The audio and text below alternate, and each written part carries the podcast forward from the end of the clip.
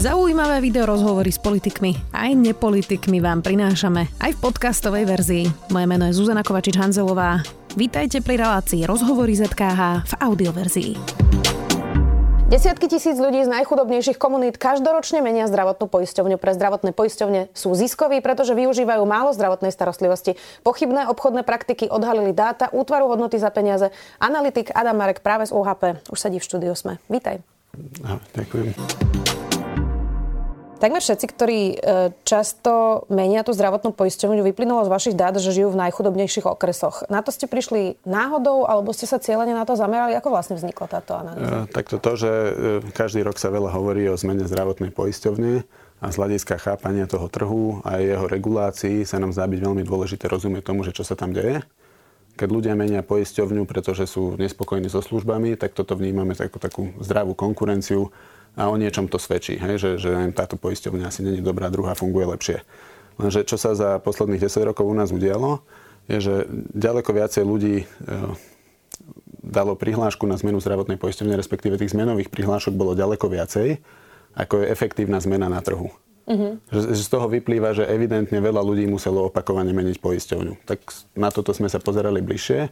No a vychádza to tak, že približne 80% poistencov nezmienilo poisťovňu ani raz za 10 rokov a potom je takže relatívne malá skupina, ale to sú stále desiatky tisíc ľudí, ktorí poisťovňu zmenili 5, 6, 7 krát za 10 rokov. A dokonca ešte väčšina z týchto zmien bola medzi dvomi poisťovňami. Že boli v jednej, v druhej, v jednej, v druhej.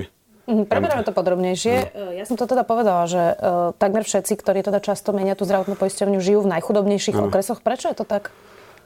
Uh, ono to súvisí s tým, ako naše zdravotné poistenie funguje a Pravdepodobne tam vstupujú dve motivácie, ale som to už akože nechcem špekulovať za zdravotné poisťovne, ale dve vysvetlenia, ktoré my sme videli, to ešte v tej predchádzajúcej otázke som chcel povedať, že keď sme videli, že niečo sa v týchto komunitách deje, tak sme oslovili cestu von, neziskovku, ktorá v tých komunitách veľa pracuje.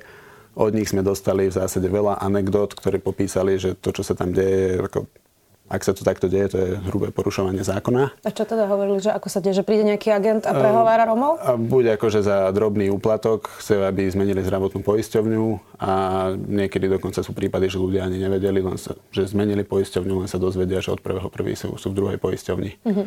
Čiže časť toho dôvodu je, že asi že je to možné urobiť, že takýmto spôsobom získať 100 poistencov je pravdepodobne ľahšie, ak niekoho presvedčiť takými akože argumentami, na ktoré by si asi ty počúvala, mm-hmm. alebo naši e, známi. A druhá časť potom e, toho, toho príbehu je, že e, nielen, že takto vieš získať poistencov, ale že tí poistenci sú neštandardne ziskoví, lebo ako zjednodušene čerpajú menej starostlivosti, ako, ako keby systém predpokladá, že jej budú čerpať a ten rozdiel, tie akoby ušetrené peniaze na starostlivosti zostávajú v poisťovni. Pri tom sa, sa zastavme, lebo hmm. ako sa to vlastne vypočítava, že prečo sa to tej poisťovni Hej. toto konkrétne hmm. oplatí? E, pretože vo vylúčených komunitách je prirodzená bariéra, že tí ľudia vlastne nechodia k lekárom, ano. lebo je to ďaleko, drahé, sú tam rôzne iné, rasizmus a podobne, ano, diskriminácia. E, množstvo, množstvo faktorov, prečo vlastne nemajú takú zdravotnú starostlivosť, ale sú tam veľmi chorí ľudia, ktorí zomierajú o 10 rokov skôr ako bežná populácia, ako majorita. Hej? Čiže logika by mi hovorila, že sú práve nákladnejší pacienti, ale sú nenákladní, mm. pretože nechodia vôbec k lekárovi? Toto je tá otázka? Áno, ono, ono je to také, že trochu komplikovanejšie, že oni sú lacnejší, ako predpokladá prerozdeľovací mechanizmus. A to, čo je prerozdeľovací mechanizmus, to je, akože, čo, čo nám tu v systéme funguje, to funguje v iných krajinách, akože je to dôležitý prvok systému.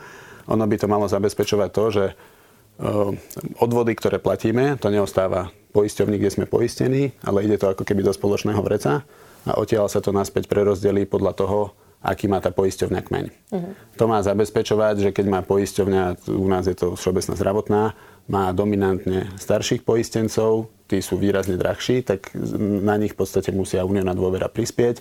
A naopak, keď majú, keď má iná poisťovňa, že dominantne zdravých, e, mladých, zarábajúcich, hej, oni platia vysoké odvody, ale málo čerpajú, takže väčšina peňazí ide do toho spoločného vreca a menej sa vráti. Prosto, čiže dostane viac poisťovňa napríklad za mojich rodičov, ktorí majú 70 rokov, ano. ako za mňa, keď mám 34. Vý, výrazne, ak nemáš chronické ochorenie alebo niečo takéto, tak za tých starších ľudí výrazne viacej. A to, ako sa to počíta, za koho koľko poisťovňa dostane, to je ten prerozdeľovací mechanizmus. A tam sa zohľadňujú faktory ako taký najzákladnejšie vek, hej, že po 55 akože výrazne rastú náklady na zdravotnú starostlivosť so, socioekonomický status, myslím, že, že človek pracujúci, nezamestnaný, akože, že toto koreluje s tým, jak, koľko majú zdravotných problémov, spotreba liekov, chronické ochorenia, história zdravotných nákladov. To sú také akože faktory, ktoré vieme zohľadniť a vieme, že súvisia s spotrebou zdravotnej starostlivosti, tak tie tam idú.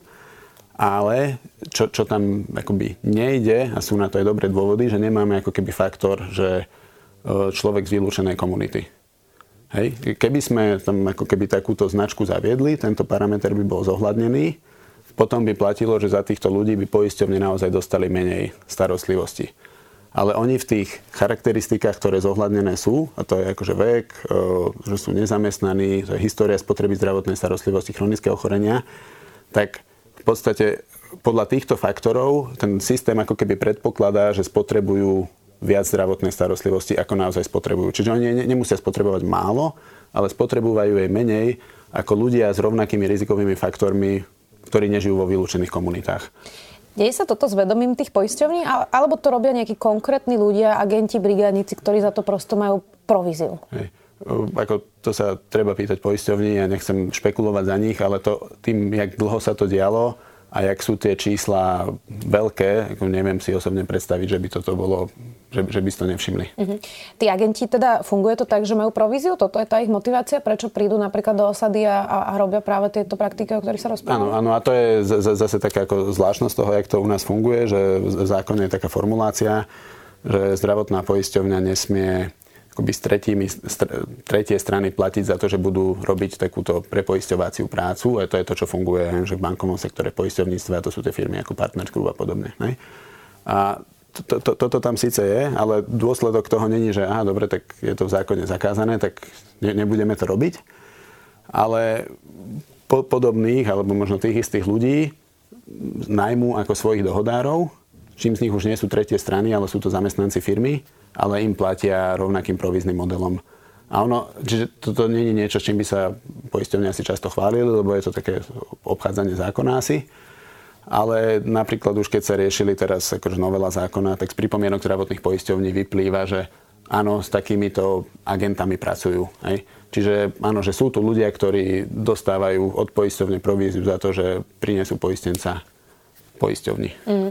Ktoré poisťovne sa tohto vlastne zúčastňovali? E, bola medzi nimi štátna všeobecná zdravotná poisťovňa? E, ten dlhodobý problém bol medzi dvoma súkromnými poisťovňami. E, je, je možné, že posledný neviem, rok, dva, že sa do toho aj Všeobecná zdravotná poisťovňa zapojila. Alebo to, to, to, čo sme videli ako na číslach z tých, z tých vylúčených komunít. Ale ako ten dlhodobý problém bol medzi súkromnými poisťovňami. Uh nie je toto normálne vykoristovanie najchudobnejších, najzraniteľnejších ľudí? No, my sme preto aj o tom písali, že akože v analýze sme taký asi, že trochu sterilnejší jazyk používame, ale podľa mňa áno, že určite tam je nejaký morálny problém a že ideálne by sme od toho systému očakávali, že e, vidíme, že nejaká komunita tu má katastrofálne zdravotné výsledky a to, to vieme, že sú, hej, že to každý, kto sa tým trochu zaoberá, vie, že tam sú, vieme to na datách ukázať tak ideálne by ten rozdiel medzi tým, že koľko peňazí ide na týchto poistencov a koľko spotrebujú, niekto by s tým akože poisťovňa podľa mňa ideálne mala niečo robiť. Že máme programy, ak sú, sú zdravé regióny, to, čo robí v teréne Cesta von, a ako, že dá sa podporou takýchto programov pomôcť tým zdravotným výsledkom. Jasné, má to drajvovať zdravotná poisťovňa, nemal by to drajvovať štát? No, ideálne oboje. Podľa mňa to není akože žiaden jeden subjekt toto nevyrieši, ale akože každý, kto v tom systéme je, tak ako by som dúfal, že s tým niečo bude robiť a určite není v poriadku stav, že tu á, že, akože títo poistenci vyzerajú byť ziskoví, lebo moc starostlivosť neriešia, tak akože radšej nikomu nepovedzme a snad to ešte pár rokov vydrží. No. no aby som to teda ja povedala práve tým no. ostrejším jazykom, čiže my ich necháme skôr zomrieť, uh, mať naozaj vážne zdravotné problémy, ale ešte na nich ako keby zarábame. No, tie podľa mňa fakty sú dosť jednoznačné, že áno, zdravotné výsledky sú, sú strašné, fakt, že to je na úrovni krajín tretieho sveta a áno, sú títo poistenci ziskoví. No. Ako reagovali na tú vašu analýzu poisťovne? Mali ste už nejaké reakcie? Uh, prekvapivo dobre. Fakt? Uh, takto z, uh, dôvera dala, myslím, na svoj web takú reakciu, kde v zásade píšu, že, že fajn analýza, oceňujú analytickú prácu a že áno, sú tu problémy v týchto komunitách, oni mali svojich no, zamestnancov, im hovoria, ktorí používali rôzne nekalé praktiky, snažia sa ich identifikovať, dali nejaké trestné oznámenia. Že ak sa toto deje, super, ak, ak budú pomáhať problém vyriešiť, tak ako budeme radi. A pokiaľ viem, Unión zatiaľ nedal reakciu, alebo ja som si aspoň nevšimol, ale teda ja som niekedy v Unióne pracoval a viacero ľudí odtiaľ bývalých kolegov sa mi tak ako bokom neoficiálne ozvalo, že, sú, super, lebo tam ako tiež je veľa ľudí, hej, ktorí toto vnímajú, jak by si to podobne vnímala ty a akože veľa ďalších, že, že toto je celkom v poriadku a nepáči sa im, že ako firma nejakým spôsobom ako tak to funguje, tak uh, že, že dostal som niekoľko takýchto osobných reakcií, čo ma potešili. Mm. Čo s tým teda? Ako sa to dá riešiť, okrem toho, že by ste to teraz poisťovne uvedomili a prestali by to robiť, ale že ako do toho môže vlastne vstúpiť uh, štát nejakou úpravou zákona alebo mm. akýchkoľvek pravidel? Aj. No, novela zákona je teraz akurát je v parlamente, zákona o zdravotných poisťovniach z nášho pohľadu prvý krok je zvýšiť transparentnosť toho systému v zmysle, že by, by sme mali napríklad mať lepší prehľad o týchto dohodároch, že buď ten zákon ako naozaj bol cieľom zákona, aby nemohli poisťovne vyplácať provízie za to, že niekto dostane, e, donesie poistenca, tak potom to ale treba dotiahnuť, nech sa to naozaj nedeje. Alebo keď, keď si, ja neviem, po, povieme, alebo teda v parlamente poslanci sa rozhodnú, že, že toto je v poriadku, tak minimálne to potrebujeme lepšie regulovať, mať o tom prehľad a dajú sa potom zbierať dáta, jak akože my sme tu urobili, tak to bolo dosť pracné, ideálne by to mohol úrad pre dohľad zverejňovať. Ehm, že, že aby sme nemali na, po tej prepoisťovacej sezóne informáciu len, že 150 tisíc poistencov zmenilo zdravotnú poisťovňu, ale napríklad by bolo zaujímavé vidieť, že 150 tisíc poistencov zmenilo poisťovňu, a ja neviem, zo 40 tisíc, čo tá alebo tá poisťovňa získali, 30 tisíc je z vylúčených komunít, alebo 30 tisíc je takých, že už šiestýkrát zmenili poisťovňu. Že, že mm-hmm. to, to, toto by bolo podľa mňa zaujímavé a viac by to vypovedalo o tom, ako ten systém funguje. A predpokladám, že poisťovne by potom aj upravili to, akým spôsobom t- tých poistencov získavajú. Dá sa toto, Adam, ale vyriešiť bez toho, aby sme tu vlastne nemali tie osady ako z tretieho sveta? E, prosto keď pozdvihneme vylúčené komunity, e, stráti sa v podstate aj tento problém, pretože tí ľudia budú ako keby ekonomickejšie gramotní, no. budú, budú odolnejší voči takýmto vplyvom, e, budú lepšie na tom zdravotne, to je to, čo sme presne hovorili. Aj, Čiže či má toto vlastne nejaké jednoduché riešenia, ktoré teraz vedia prejsť nejakou novelou? Uh, tak to tá obchodná časť alebo tej praktik poisťovní, tam áno, podľa mňa sú jednoduché riešenia, ktoré spravia dosť veľa.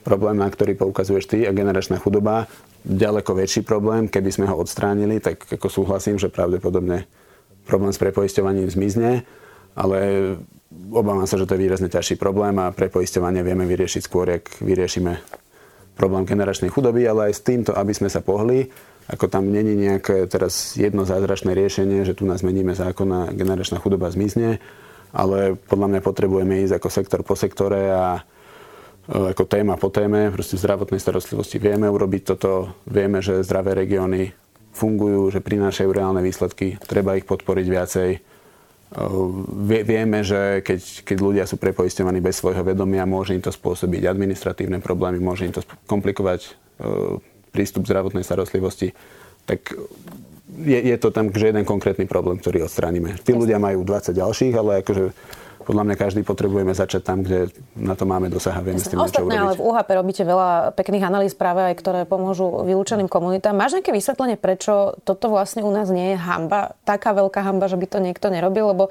politici sa vlastne neštítia kupovať si v osadách hlasy, každé voľby, poisťovne sa neštítia kupovať si pre poistencov, eh, nebankovky, niekedy mm. presne takýmito agentami v podstate ako keby dotlačia tých ľudí zobrať si nevýhodné spotrebné úvery, že tu vlastne nejaká skupina ľudí zneužíva tých absolútne najslabších na svoj vlastný prospech. Prečo to u nás nie je hamba? Podľa mňa je potrebné, aby, aby sa o tom hovorilo. Tak myslím, že v tvojom podcaste to zaznelo o, o covide v rómskych osadách, že keby sa niečo podobné dialo v iných komunitách, nie v rómskych osadách, tak pravdepodobne by ten problém bol riešený oveľa skôr, ale ja, ja som optimistický, že keď o tom budeme hovoriť, budeme na to poukazovať, tak akože nebude to rýchle, ale bude sa to riešiť a pán Hrica z cesty von na toto na, napísal. Podľa mňa veľmi fajn, že pred 5-10 rokmi sa veľa hovorilo o tých šmejdovských praktikách, kde tiež podľa mňa akože časť ľudí by bola taká, že čo však niekto niečo predal, druhý to chcel kúpiť, trh funguje, hurá, vybavené, ale že dôchodcovia, ktorí sú bez peňazí, nakúpili hrnce za tisíc eur, hej, že mne sa to zdá byť hamba, že, že ich niekto predáva, potenciálne zlyhanie regulátora alebo akože nejakej širšej spoločnosti, že, že je toto tolerované, ale každopádne začalo sa o tom hovoriť, bol na to tlak a tie praktiky boli obmedzené a dá, dá sa v tom pohnúť. Ja neviem, že sa to už teraz nedeje vôbec, ale pravdepodobne sme sa posunuli a dúfam, že toto je teraz taká akože druhá oblasť, kde sa vieme posunúť a keď, o, že ak sa takéto praktiky dejú, treba o tom hovoriť, bude to väčšia hamba, ako je to dnes viac ľudí to bude chápať a pomôžeme si. Tak ďakujem, že ste tú analýzu urobili, lebo to je vlastne začiatok tej diskusie. Záverečná otázka, Adam. Hmm. Máme veľkú debatu na Slovensku. Ešte za ministra Kaliňáka to bol naozaj hmm. taký dokola opakovaný folklór, že on hovoril, že nemôžeme zbierať žiadne štatistiky e, o Rómoch v tejto hmm. krajine a pritom nám to dlhodobo e, všetky svetové organizácie a odborníci vyčítajú, že vlastne ako chceme riešiť problém, keď nemáme kvalitné dáta. A tie dáta nemajú byť rasové, tie dáta majú byť anonymizované, ale presné. Čiže ako veľmi vám komplikuje prácu to, že musíte tak pracne zbierať tie dáta. Dá sa to urobiť podľa bydliska, tie osady sú často mm. za mestom vylúčené, čiže v podstate ako keby podľa tohto to viete urobiť, ale, ale že ako veľmi pozadu sme práve preto, že nepoznáme škálu toho problému kvôli tým dátam? Uh, ako ja toto neviem nejak že kvantifikovať alebo presne odhadnúť, ale akože súhlasím s tým, že, že toto je problém aj teda s nezikovkami, ktoré na to, na to poukazujú. Eh, ja to som čítal ako rasizme v Amerike a tam ako také smutnej eh, histórii rasizmu. A áno, tam, tam, tam sa s tým pracuje a, a sa, sa to zbiera. A určite sú situácie, kedy takéto štatistiky môžu byť zneužité a niekto by tu začal potom ukazovať, že však pozrime, ja neviem čo, že kriminalita u Rómov. Ale podľa mňa už máme dosť vedomostí na to, aby sme vedeli odlíšiť, že čo je akože otázka rasy a čo je problém generačnej chudoby a keď sa nejakej skupine ľudí ako v rôznych problémov akože deje neproporčne viacej a opakovane a všetky nešťastia v krajine na nich dopadajú viacej, tak e, mne sa zdá byť dosť nešťastné, že radšej toto nechceme zbierať a Budeme sa tváriť, že to neexistuje. Áno, áno. áno. Komplikuje vám to prácu. Ale rozumiem to správne, že aj toto bolo pomerne pracné, aby ste sa vôbec dozvedeli. Áno, ako v podstate v prvom kole sme museli mať e, dáta o tom opakovanom prepoisťovaní, čo sme si ako z registra poistencov nejako dali dokopy, ale, ale dá sa to urobiť. Potom, a tam zase v prvom kole, že sme pozreli napríklad na úrovni okresov a tam niečo také zaujímavé hneď nevypadne, lebo vidíme, že v chudobných okresoch je toho viacej ako ja neviem, v Bratislave, ale neviem, kade čoho je viacej v chudobných okresoch, hej, že to ešte ako, ne, nemusí byť niečo také e, šokujúce. A potom až keď sme išli na úroveň obcí, tak to bolo také akože do očí bijúce, že tie opakované prepoistenia, hej, že v Bratislave je to menej ako jedno promile populácie a máme tu obce, kde to je že cez 20% ľudí, čo, čo je absurdné. A to potom už keď napríklad teda s, s tým pánom Hricom z cesty von sme sa bavili, tak akože mu ukážem že zoznam 30 obcí, že tu sa to deje najviac, tak človek, ktorý sa vylúčeným komunitám venuje, tak na prvý pohľad povie, že však toto sú tie najchudobnejšie. Ani nie, že, že toto sú rómske osady, hej, že, že tých je tu ďaleko viacej, ale že z rómskych osád, z tých vylúčených komunít, že tieto sú výrazne najchudobnejšie. Mm. Inak boli tam aj Rakúsi. My sme ešte vertové mm. zrobili reportáž o kupovaní hlasov práve v Rakúsoch, mm. čiže naozaj sú to obce, ktoré sa opakujú. Tak... A ako s tým, tým, čo sme teda počuli z terénu, hej, že to, toto není o tom, že by to niekde že dobre fungovalo a teraz tu máme problém so zdravotným poistením, ale skôr to ide spolu ja neviem, s úžerníkmi a rôznymi akože ďalšími nevýhodnými zmluvami a že keď niekto vie, ja neviem, tri produkty takéto tým ľuďom predať, tak ešte k tomu asi vie aj to zdravotné poistenie pribaliť, že není to problém sám o sebe. My to riešime, lebo sa tým zaoberáme zdravotným poistením, nie úvermi, tak akože toto je naša téma, ale predpokladám, že to není izolované.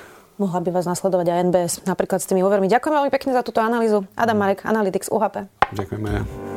Počúvali ste podcastovú verziu relácie Rozhovory ZKH. Už tradične nás nájdete na streamovacích službách, vo vašich domácich asistentoch, na Sme.sk, v sekcii Sme video a samozrejme aj na našom YouTube kanáli Denníka Sme. Ďakujeme. Volám sa Zuzana Kovačič-Hanzelová a v živote som mala šťastie. Narodila som sa do podmienok, v ktorých je všetko nastavené na úspech. Aj preto som pre vás pripravila spolu s Kristínou Paholík Hamárovou minisériu Odsúdený na neúspech o téme generačnej chudoby, vylúčených komunít a systéme, vďaka ktorému sú 100 tisíce ľudí odsúdení na neúspech. Nájdete nás na Smeska aj vo všetkých podcastových aplikáciách.